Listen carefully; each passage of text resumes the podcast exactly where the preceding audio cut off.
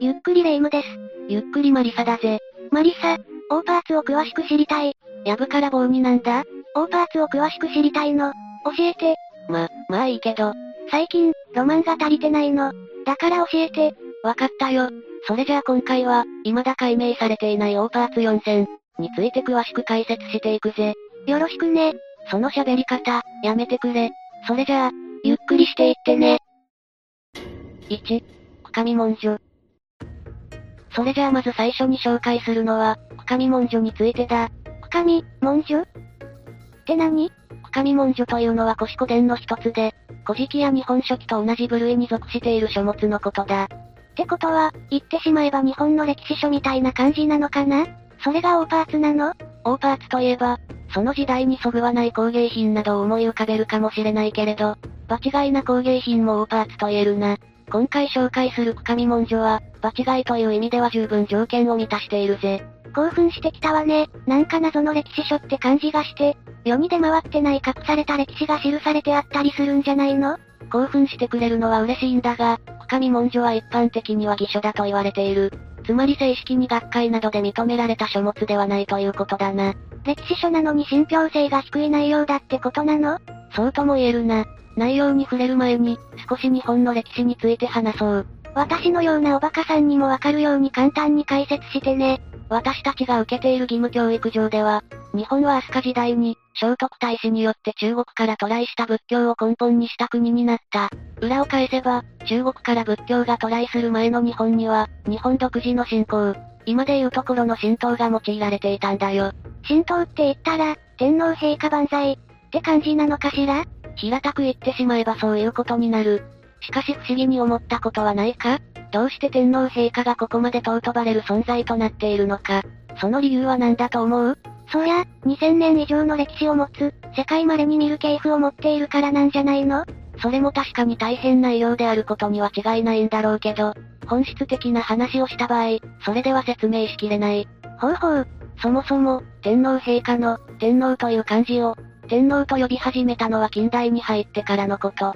それまでは一般的に、スメラの御事と呼んでいたんだ。なんか、随分古典的な呼び方をしているのね。そこが今回のポイントでもある。天皇陛下がなぜすごいのか。スメラとは統治するという意味。御事とは、神の言葉を発する人間という意味。故に、スメラの御事とは、国を統治する尊いお方、という意味が込められているんだよ。ふんふん。それでそれで？そしてこの呼び方は、古事記や日本書紀の時代から使用されているというんだ。その発端とも言うべき人。それが歴史の授業に必ず出てくる最初の天皇陛下、神武天皇なんだ。確か最初の天皇陛下は、とても人間とは思えないような逸話がいくつもある人だったわよね。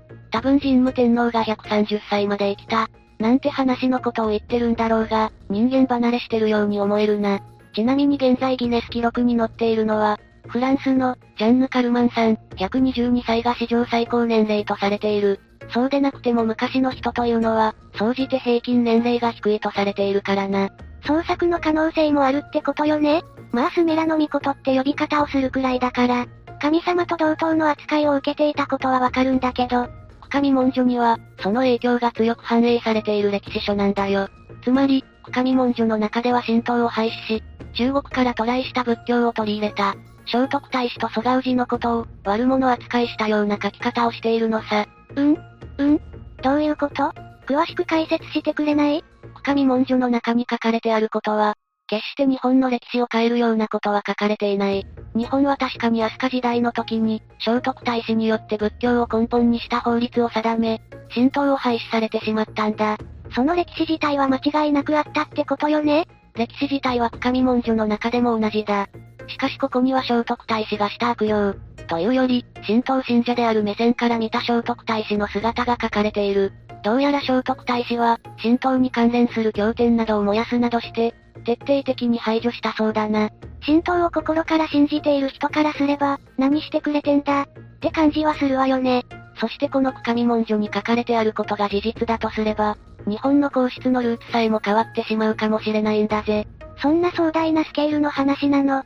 深見文書は深見家の桃園にあたる、ある雨の小屋根の御事という、日本神話に登場する神を祖先に持つ、深見家が所有していた書物だ。もともとは神代文字だったらしいんだが、藤原の不人という人物が、漢字に翻訳し直し、結果、深見家が守ってきた文書。神代文字ってどんな文字だっけ？象形文字とも何とも言えないような形をしてるぜ。漢字以前の日本が全く違う文化だったことが、文字一つとっても感じられるな。そして翻訳された深見文書には、天皇家の始まりは古代出雲王朝だとされているのさ。あれ？天皇家の始まりって、出雲王朝だっけ？大和なんとかってやつじゃなかったかしら？ああ、天皇家の始まりは現在の学説では、大和朝廷から始まったとされているし、実在が確かだとされている天皇から数えてみても、世界最古の王朝だとされているんだよ。その始まりが変わってくるってなると、日本の天皇家の歴史が大きく変わってくるわね。そうだな。ただし、冒頭で話した通り、深見文書は偽書だとされている。深見文書の通りだとすれば、天皇家はキリストの血筋ということになってしまうからな。そんなことも書かれてあるわけ。他にも宇宙の始まりから、明治時代まで綴った大作なんだが、後世の人が何度も書き足した書物でもあるからな。その真偽はあやふやなものが多いんだよ。偽書と呼ばれるには十分な理由ね。しかし、それでも辻褄が全く合わないわけでもない。もしかしたら今後、深見文書が歴史上の事実に沿っていた本、と証明されるかもしれない。でも今のところ、そんな証明がされる気配はなさそうね。普通に読む分なら難しいけど面白くはできてるそうだからな。その気があるなら読んでみな。わかったわ。2、ロズウェルロック。次に紹介するのは、ロズウェルロックについて解説するぜ。ロズウェルロズウェルって言ったら UFO で有名な場所なんじゃないの？さすがに都市伝説好きを名乗るだけあるな。場所はレイムの言う通り、アメリカ、ニューメキシコ州にある、UFO 墜落事件のあった場所、ロズウェルだ。しかしここでは UFO の話は盛り上がっているが、そこに残されていたロズウェルロックについては知っているか？ロズウェルロック？何それ ?2004 年9月4日、ロズウェル UFO 墜落事件現場から、約 18km も離れた砂漠から、妙なものが発見された。丸みを帯びた三角形の形をした小さな石で、不思議な模様が彫刻されていたんだよ。不思議な模様？この模様にも不思議な話があって、どうやら熟練の職人が真似をしようと思っても再現不可能だとか。そんな成功な掘り方をしていたの。っていうか、そんなものがなんで砂漠から発見されるのよ。当然、この場所に元から落ちていた石などではなく、誰かがここで落としたか、何かした石なのだと考えられている。似たような石が他にはないからな。なるほどなるほど。発見された場所がロズウェルだったということから、この石はロズウェルロックと呼ばれるようになったんだが、他にも不思議な話があるのさ。と、どんな話があるの？まず一つに、ロズウェルロックは磁気を帯びていること。そしてもう一つは、ロズウェルロックに彫られた模様が、イギリスのミステリーサークルと同じだったということだ。なんですって、ミステリーサークルって言ったら、よく畑や田んぼに不自然に描かれた模様じゃないの。主にイギリスで多く発見されているな。それと同じ模様が、アメリカのロズウェルで発見された小石に刻まれていた。その理由は何なの？正直、時期をビルドのこうのってのは、磁石のことを考えればそれほど不思議でも何でもないし、ミステリーサークルの方が気になるわ。そう言うだろうとは思ったけど少し待て。この時期も、特別な時期の可能性があるんだよ。特別な？霊夢の言う通り、時期を帯びた石は他にもある。しかしこのロズウェルロックの時期に関しては、どういう構成を経て時期を生み出しているのか、そういったことが科学的にも解明されていないんだよ。な、なななな、なんですってこのご時世で、こんなにも磁石が世の中に普及しているのに解明されていないの。そうなんだ。不思議だろ？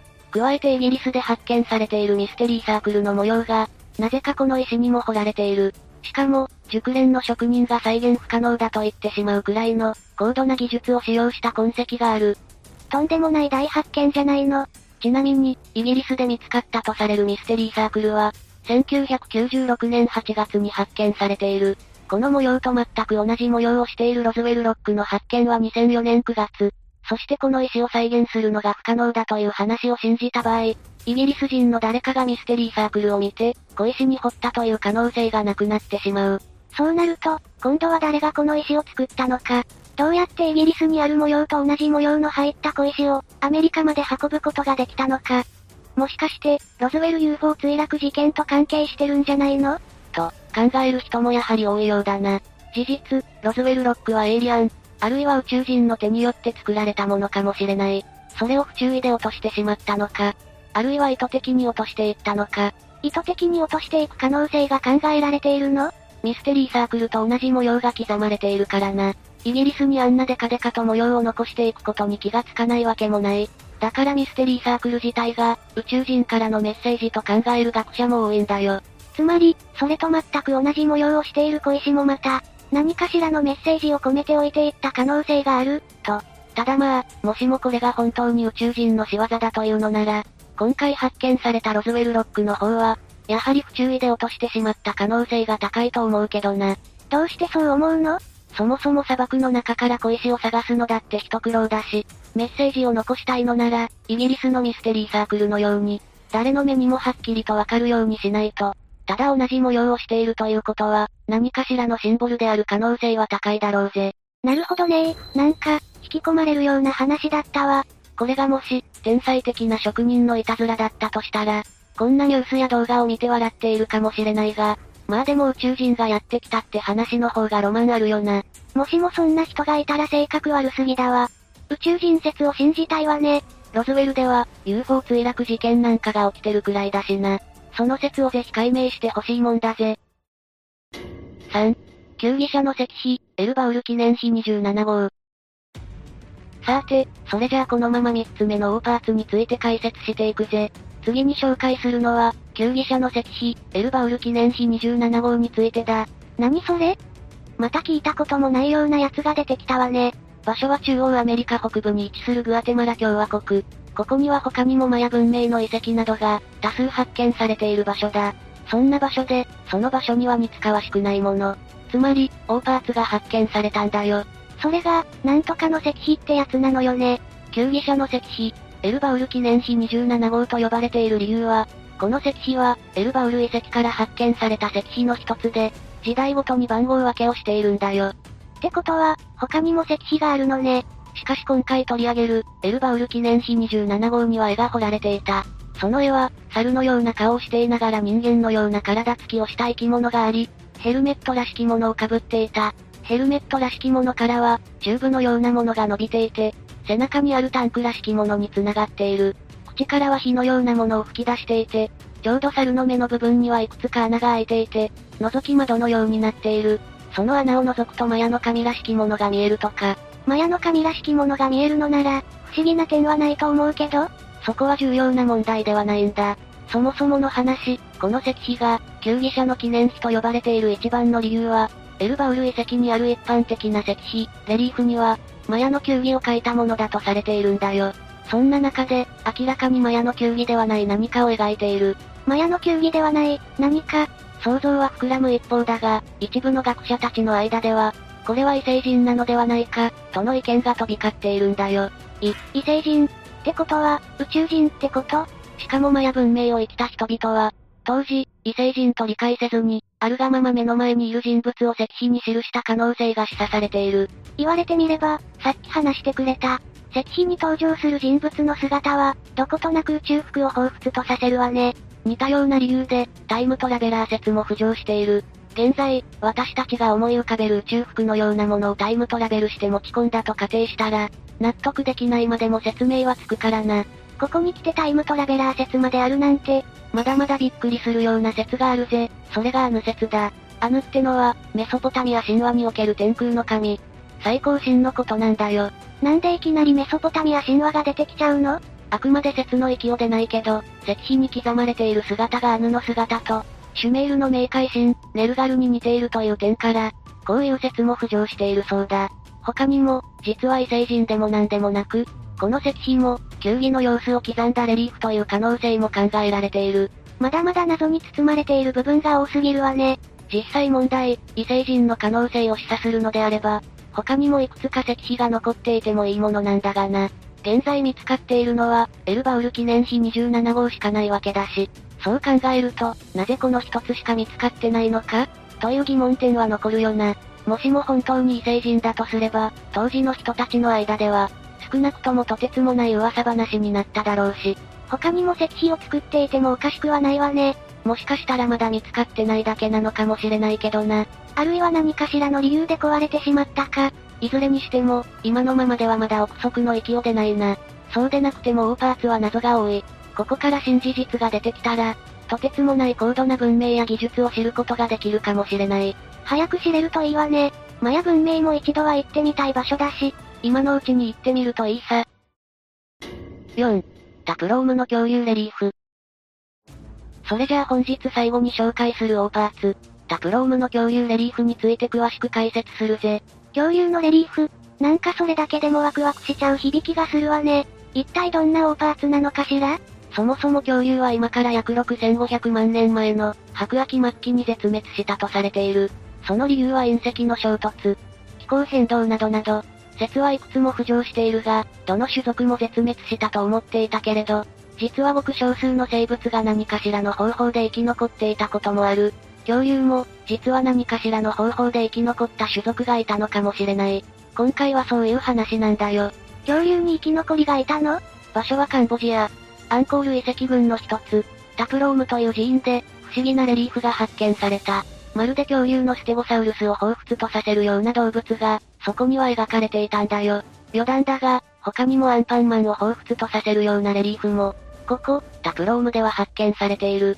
で、で、もっと詳しく教えてよ。前提として私たちが知っている恐竜の姿や形、大きさなどは、すべて現代の科学によって作り出された憶測なんだよ。出土した骨や羽毛の化石などを研究し、多分こんな姿をしていたのだろう。ってな感じでな。もちろん、その、タプローム寺院の時代にそんなことがわかるわけもないのよね。現代でもつい最近までは、あの、ティラノサウルスも、ゴジラのように、尻尾を地面にすりつけるように下に側歩行型だったらしい。それが研究に研究を重ね、今の尻尾を地面につかない姿だと分かったんだとか。ティラノサウルスがゴジラみたいな姿だと思われてただなんて、尻尾が地面につかない姿を当たり前に見てきた私からすると、ちょっと想像がつかないわね。問題となっている、タプローム寺院が建設されたのは12世紀の頃。一方ステゴサウルスが生息していた時代は、今から約1億5500万年前から1億5000万年前。時代が全く合わないわ。しかし、実際にステゴサウルスらしきレリーフがあることから、ある想像ができてしまう。それが、恐竜と人間が共存していたという想像だ。実際問題、もし恐竜が今の時代に生きていたとしたら、人間と共存できていたと思う？動物との共存ができているんだから、その延長線上でできそうな気がしないでもないな。しかしそのためには、高度な技術が必要になってくる。ジュラシックパーク並みの広大な土地、管理費用がなければ、とてもじゃないが飼育するなんてことは難しい。だよねましてやそんなことを12世紀の頃にできたとは思えないし、牛や豚とはわけが違うからな。飼いならすのは相当骨のいる作業だ。それはそうね。そこで、現実的にこのレリーフの意味するところを考えると、このステゴサウルスにも見える動物は、実はサイなのではないかというのがもっぱらの意見なんだ。さ、サイあの角のある、サイそうだ。それはいくらなんでも違うんじゃないせめて、タプローム寺院の人たちが作り出した架空の動物とか、そういうものなんじゃないの宗教には架空の動物が出てくるなんてことは珍しくないし、確かに架空の動物の可能性もなくはない。けれど、よくよくレリーフを見てみると、レリーフには、再独特の鎧のようなシワが刻まれていることがわかっているんだ。確かにサイの皮膚はシワシワのイメージがあるわね。ってことは、サイと共存していたの？それもちょっと現代ではイメージが湧かないけど、難しいかもしれないが、もしも飼いならすことができていたとしたら、労働力として重宝されていただろうぜ。それに、タプローム寺院には、他にも動物のレリーフが多く存在している。水鳥とか猿とか、しかも確認できるし、水軍も彫刻されているんだよ。そう考えると、サイだけ少し浮いてるような気がするわね。やっぱりサイではないような気がするわよ。安心しろ。そう思うのはレイムだけじゃない。実は研究者の中にも同じように考える人がいたのさ。そこで悲しい話かもしれないが、とある可能性が出てきた。な。どんな可能性が出てきたの？ステゴサウルスと思われるレリーフは、実は現代の人がいたずらで彫刻したものなのではないかという可能性さ。そんな可能性があるわけあくまで可能性だけどな。ただしその可能性を支持した場合、彫刻を彫った人はステゴサウルスの姿をよく知らなかったとされている。いくつか共通しない特徴があるとかでな。ただ、一部の研究者の間では、1000年前の人間とステゴサウルスの子孫が、共存していたことを証明していると語る人もいる。もし本当に共存していたのなら、めっちゃロマンある話ね。実際にジュラシックパークみたいなのがこの世にあったとしたら、かなり怖いんだろうけど、迫力は満点でしょ。事故さえ起きなきゃ楽しめるんだろうけど、私は勘弁してほしいぜ。何かの間違いで恐竜たちが野に放たれたら、今ある生態系もガラリと変わるだろうからな。それは間違いないわね、きっと。ちなみに、もしも、タプロームのレリーフを見たいのなら、ここに関しては行かなくても見ようと思えば見れるぜ。写真がいっぱい掲載されているの？まあそれもあるんだけどさ。タプローム寺院の中、実は Google マップで見れるそうなんだよ。マジで？もちろん全部じゃないんだろうけどな。ただ今回紹介した恐竜のレリーフは、西門周辺に刻まれているらしい。入り口付近だから見れるのかもしれないな。でも他にも魅力はあるんでしょ？でっかい観音菩薩の顔があったり、遺跡として楽しむ価値は十分にあると思うぜ。人生で一度でいいから遺跡を探検してみたいわ。なら、Google マップで下調べをしてから行くのもいいかもな。だね。がぜ興味が湧いてきたわ。今回は、未だ解明されていないオーパーツについて紹介したけど、一通り話を聞いてみてどうだった？興奮したか？やっぱりオーパーツっていいわね謎のベールっていうロマンが詰まってるわ。判明しかかっているものも、まるで判明できてないものも、どちらもいろんな角度から考察ができるから楽しいし、世の中には他にもたくさんオーパーツと呼ばれる、世にも不思議なものがあるからな。今度、他にもたくさん紹介してほしいわ。その時は、ふるって紹介してやるぜ。楽しみにしておくわ。というわけで、今日の動画はここまで。動画が面白かったら、高評価とチャンネル登録よろしくお願いします。